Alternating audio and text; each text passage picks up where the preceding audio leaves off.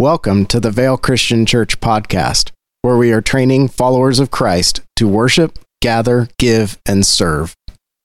Take your Bible out and turn to Mark chapter 15. Now, we just have, uh, including this Sunday, three Sundays left, three, um, three messages left to cover this last part of the Gospel of Mark. Mark is driving towards um, the resurrection. That's where he's headed. And we are so close right here. And we are, I think, at the most difficult place to examine and look at. I mean, it's just right here.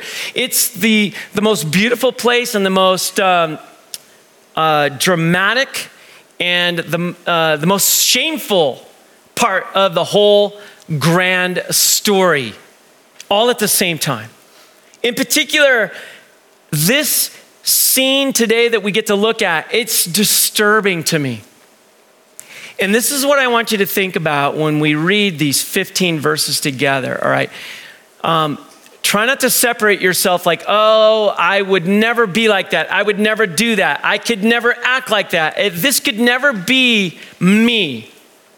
It's not true all along, that's what Mark is trying to help us understand that we should be able to see ourselves in these scenes, in these stories, and in these characters all along. I think he's absolutely brilliant as he does this. Remember, all along, Mark is uh, teaching us these things, he's writing these things, he's presenting the story. Um, through the eyes and uh, his, his experiences with Peter as Peter reveals all this to him right? These are Peter's memories and Peter's experiences. And so uh, I, I, think Mark is brilliant at communicating those things because he was so young. But I think, uh, I, I, I think God was so wise as he chose Mark to be this guy that communicates this with us. So he has a way and he has an audience. And his, uh, you have to keep in mind that, that, that this is applicable to us as the audience as he reveals all these unbelievable things. And, and this scene, I just titled it The Great Exchange. The Great Exchange. Man, it's, mm, it's potent. Look at chapter 15, starting in verse 1.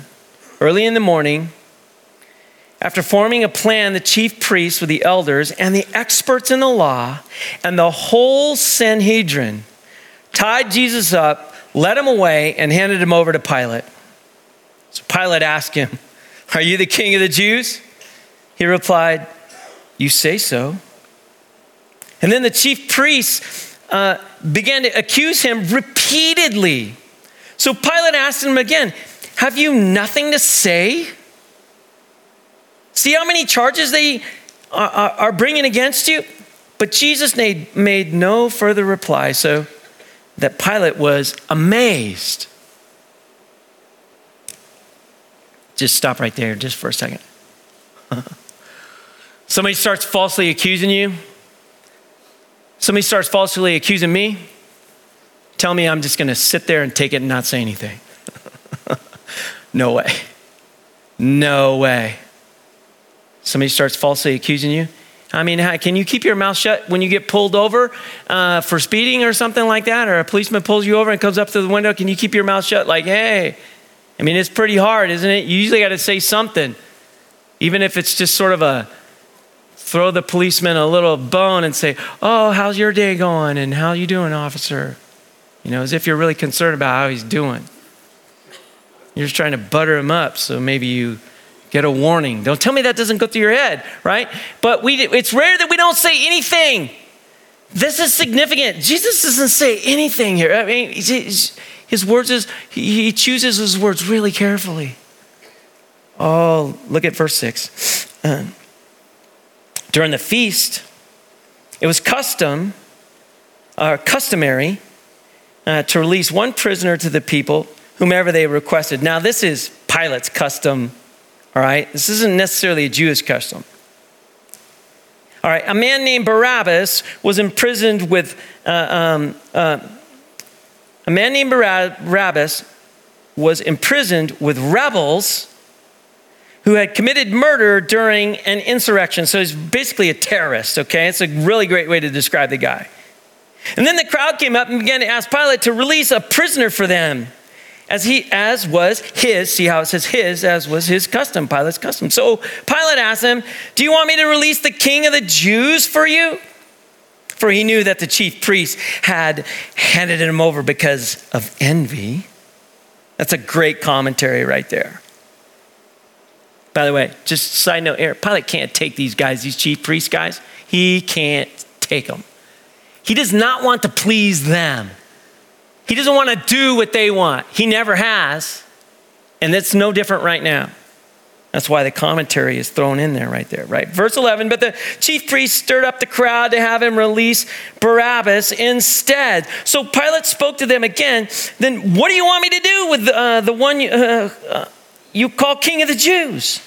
And they shouted back, crucify him. So Pilate asked him, why? What's he done wrong? But they shouted more insistently, Crucify him! Because he wanted to satisfy the crowd, Pilate released Barabbas for them. And then after he had Jesus flogged, he handed him over to be crucified. It's really a shameful scene right here.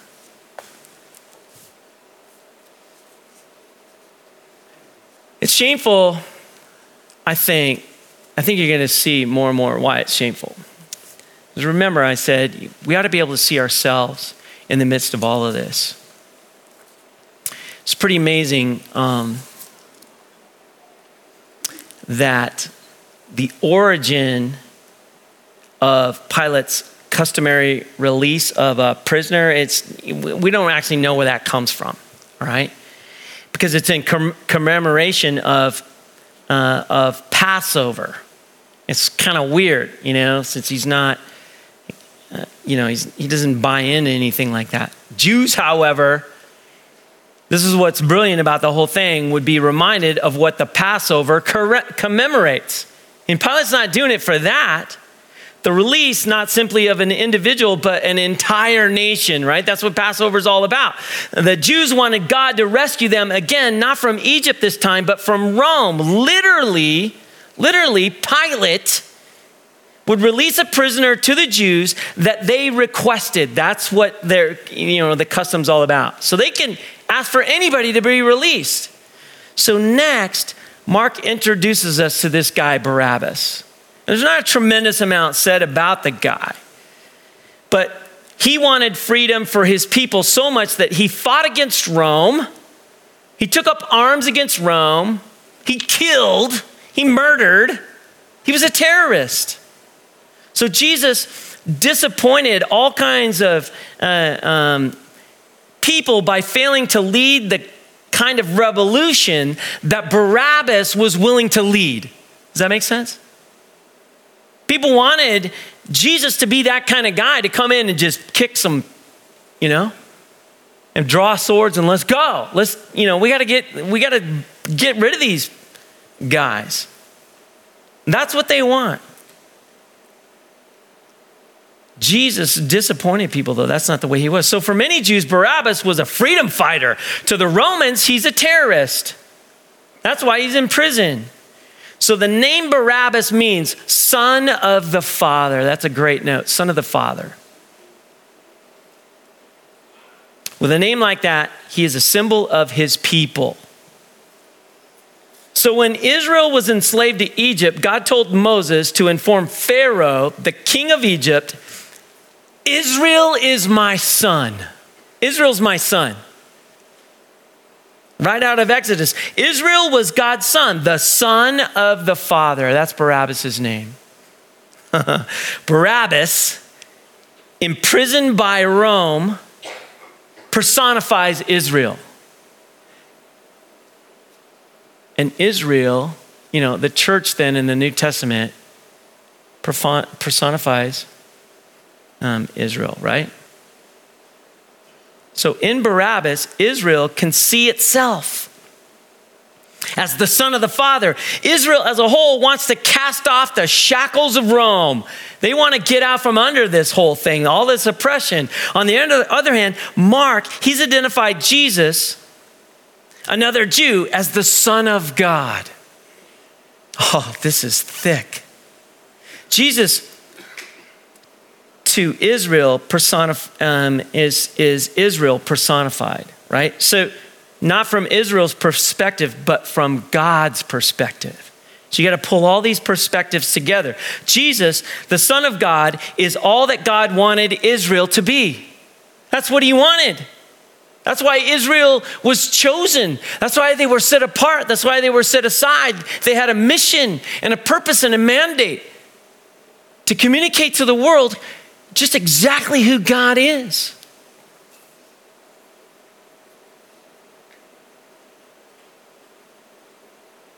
And as Jesus was bound by the Sanhedrin, Barabbas literally was bound by Rome.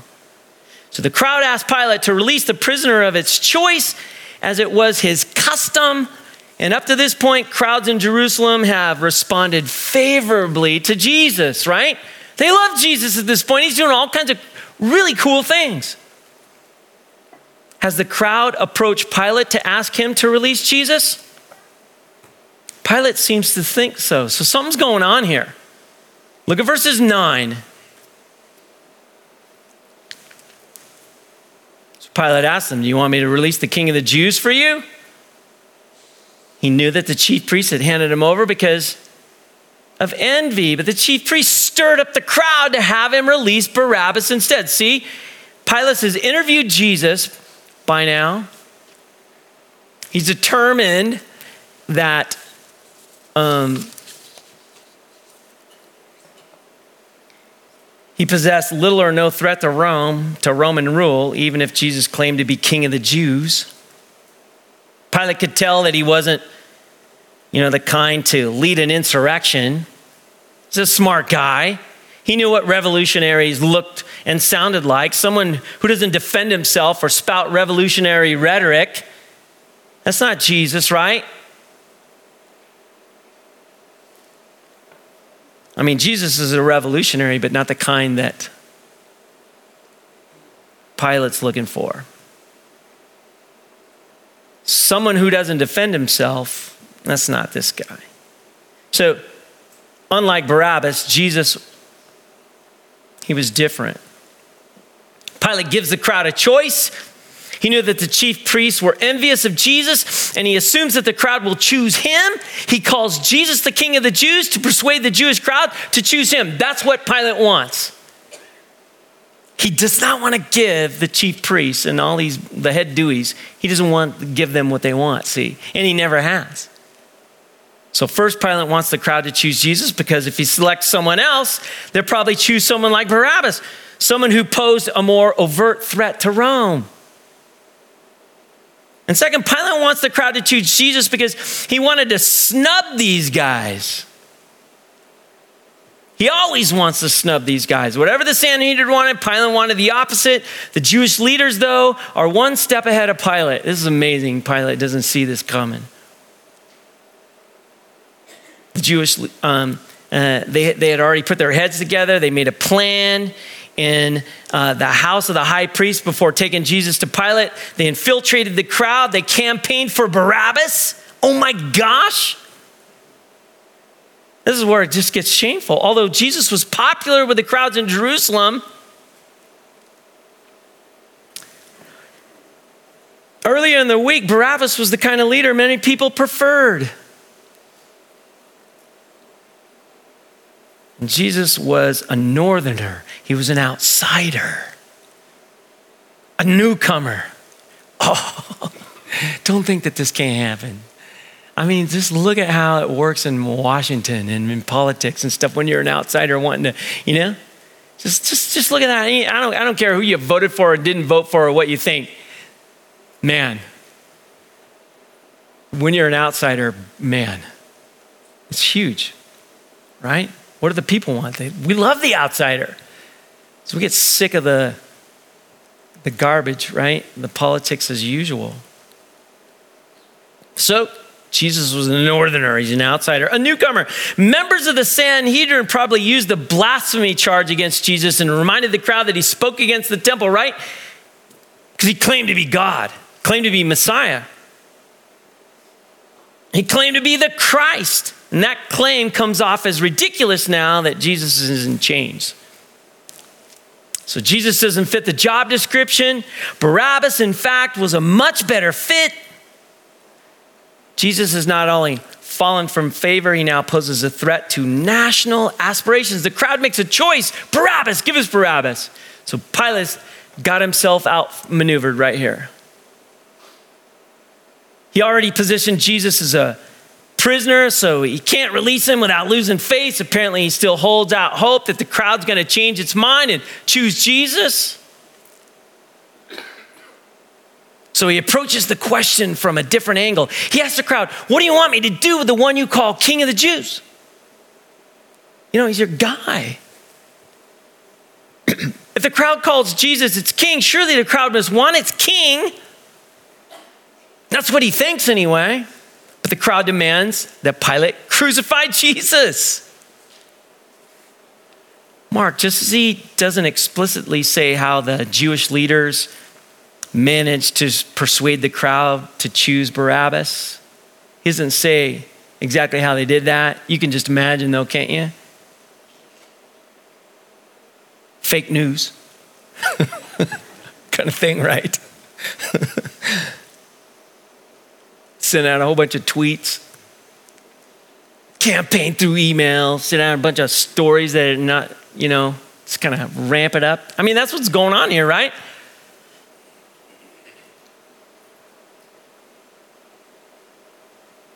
So Mark doesn't explicitly say why the crowd demanded the crucifixion of Jesus. Pilate wants to know the reason, though. Why? Why? Why, what, you know, what has he done wrong? And so the members of the crowd don't answer Pilate's question. They can't answer the question, or at least they can't answer it if they want to stay in Pilate's good, you know, graces, right? They want Jesus crucified not for the evil that he's done, but for the evil he hasn't done.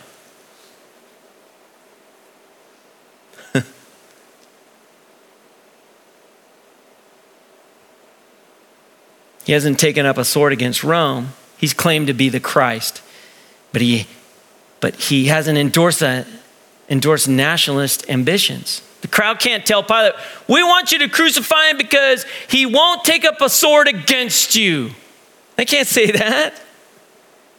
Pilate hoped to win over the crowd by calling Jesus the king of the Jews. Instead, he incites it, right? Because Jesus is a disappointment as the king of the Jews. Crowd wants a winner.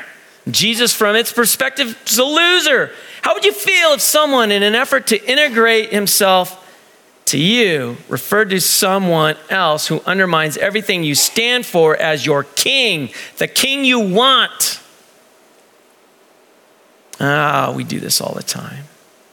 You might at least raise your voice. So the crowd shouted, and then shouted more for Pilate to crucify Jesus. In contrast, Jesus is silent before Pilate, deafening silence. So again, Pilate he gets himself outmaneuvered. He plays right into the hands of the Jewish leaders who work the crowd to perfection. So Pilate, he, he, he, he can't keep events from spinning out of control. Jesus, or at least the uproar caused by his arrest, has become a threat to Pilate now. Everybody's I mean, it's getting crazy. So, wishing to avoid the riot, he pushes justice aside and he satisfies the crowd. He releases Barabbas and orders the flogging and crucifixion of Jesus. It's just checkmate. The Sanhedrin wins. That is, if you call the crucifixion of the Son of God winning, but they get what they want. Barabbas, the murderer, son of the Father, he goes free. Jesus, the innocent, the Son of God, he goes to the cross. And Jesus takes the place of Barabbas, the great exchange.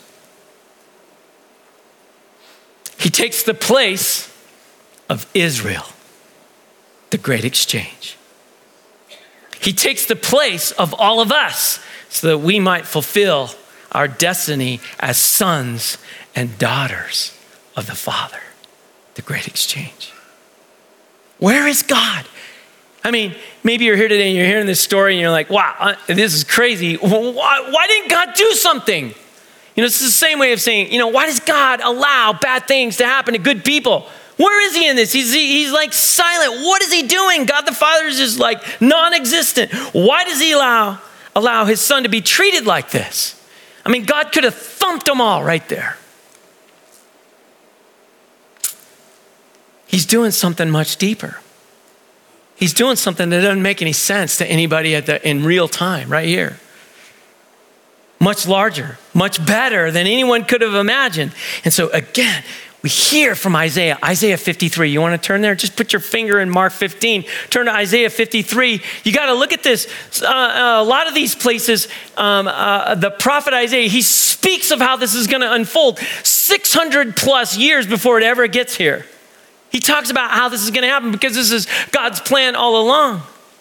Should disturb you just reading it like this. Look at Isaiah 53, verses 4 through 6. He says, But he lifted up our illness. He carried our pain, even though we thought he was being punished, attacked by God. It seemed that's what it seemed like, and afflicted for something he had he had done. Verse 5. He was wounded because of our rebellious deeds, crushed because of our sins. He endured punishment that made us well. Because of his wounds, we've been healed. All of us had wandered off like sheep. Each of us has strayed off his own path, but the Lord caused the sin of all of us to attack him. So there's a great struggle for power and freedom happening. In Mark's gospel, as he lays this all out, the Sanhedrin and then Pilate and the crowds all decide against Jesus. How does this happen? The Sanhedrin, Pilate, and the crowd. So they all are implicated in the death of Jesus. But as you connect, and, and this is where you should start connecting right here. When you connect with the narrative and the story and the way Mark puts this together, you should see something of yourselves in the leaders. You should see something of yourself in Pilate. And you should see something uh, of yourself in the crowd. That's what makes it so shameful. I can see myself in all three.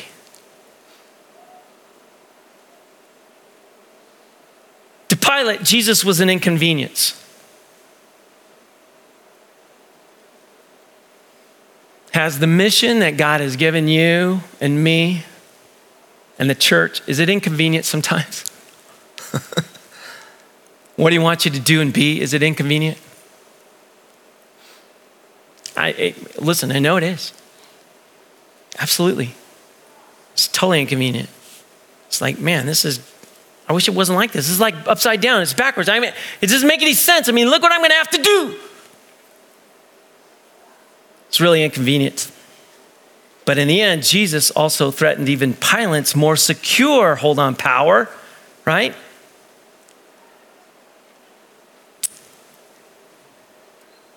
Jesus threatened Pilate as well. To the crowd, Jesus was an option. So, so Jesus was inconvenient to the Sanhedrin. He was a menace, or, or, or um, excuse me, he was a menace to the Sanhedrin. He was inconvenient to Pilate and to the crowd. To the crowd, oh my gosh, to the crowd, he was an option. It was just an option. How many times is Jesus and who he wants us to be and what he wants us to do our, regarding our mission and our mandate and all that he's laid out for us. Is it inconvenient? Or is it a menacing thing that's messing with my plan? Or an option? So often I feel like we treat church and our mission and and who God wants us to be as like an ops, like a vacuum. You know, you like like on our vacuum at home, it's awesome, and there's lots of different attachments that I can put on that vacuum depending on what I need it to do. I can just choose my options. Right? And that's the way I think we treat Jesus sometimes. Like he's just an option. So as long as you, uh, as, as we can project our dreams of liberation onto Him, then we're fine. As long as we get what we want and our, all the freedoms we want, right? As long as it fits, I'll volunteer if it fits in to my schedule. See, that's, that's, that's why I don't like calling it volunteerism, right? I just, just, you know, I got rights. But when you surrender yourself to Jesus, you give up all your rights and you become a servant, not a volunteer. Such a bad word, actually, when I think about it. I'm going to start ridding that from us. Don't use the word volunteer, or I'll, I'll correct you.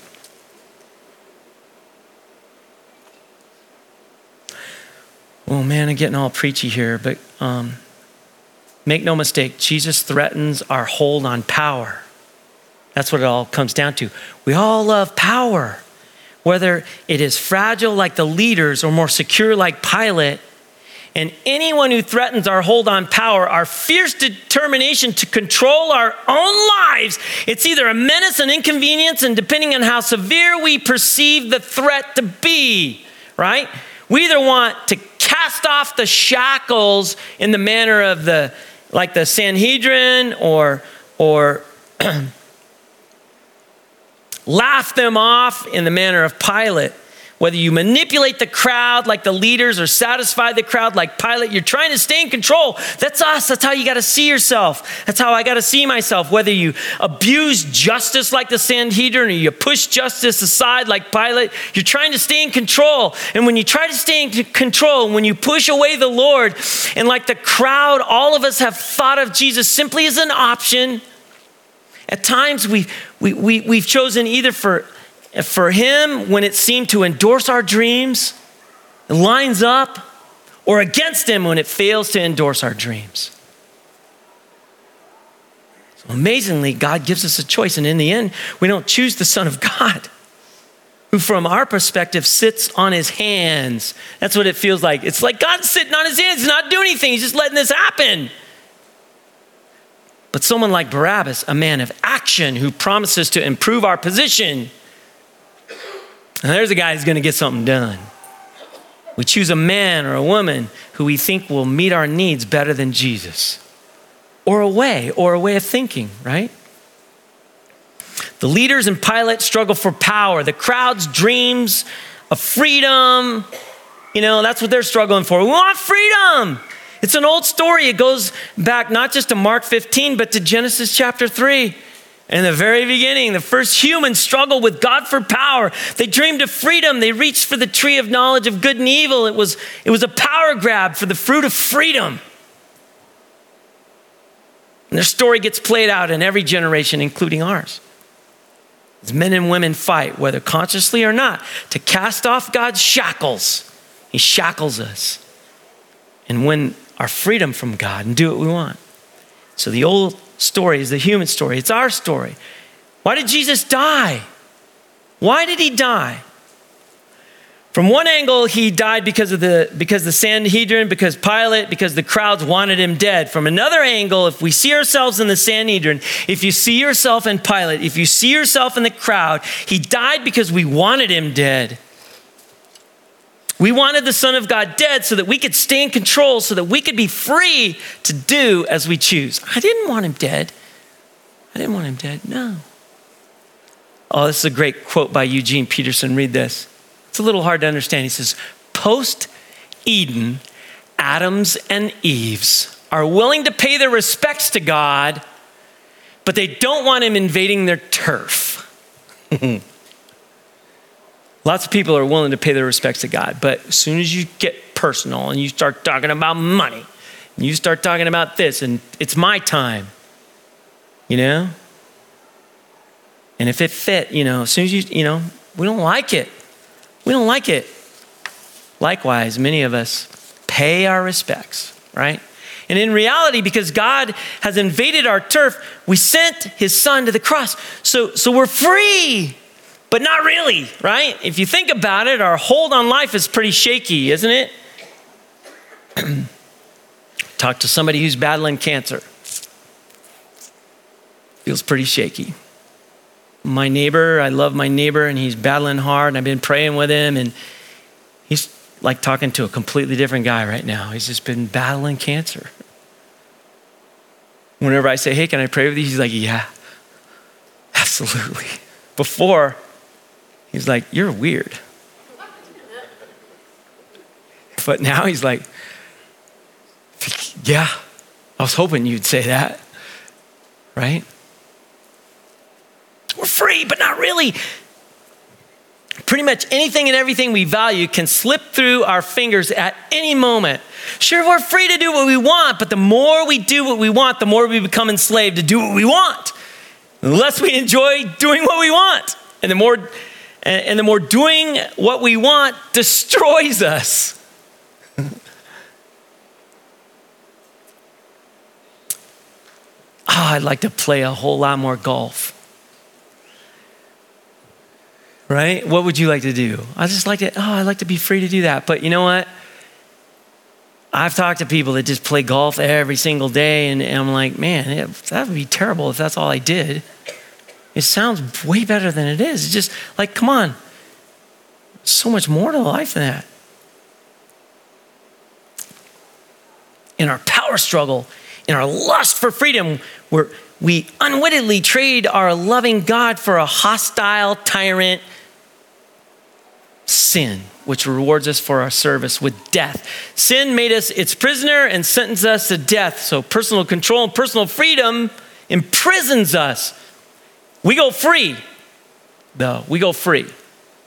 Because, you ready?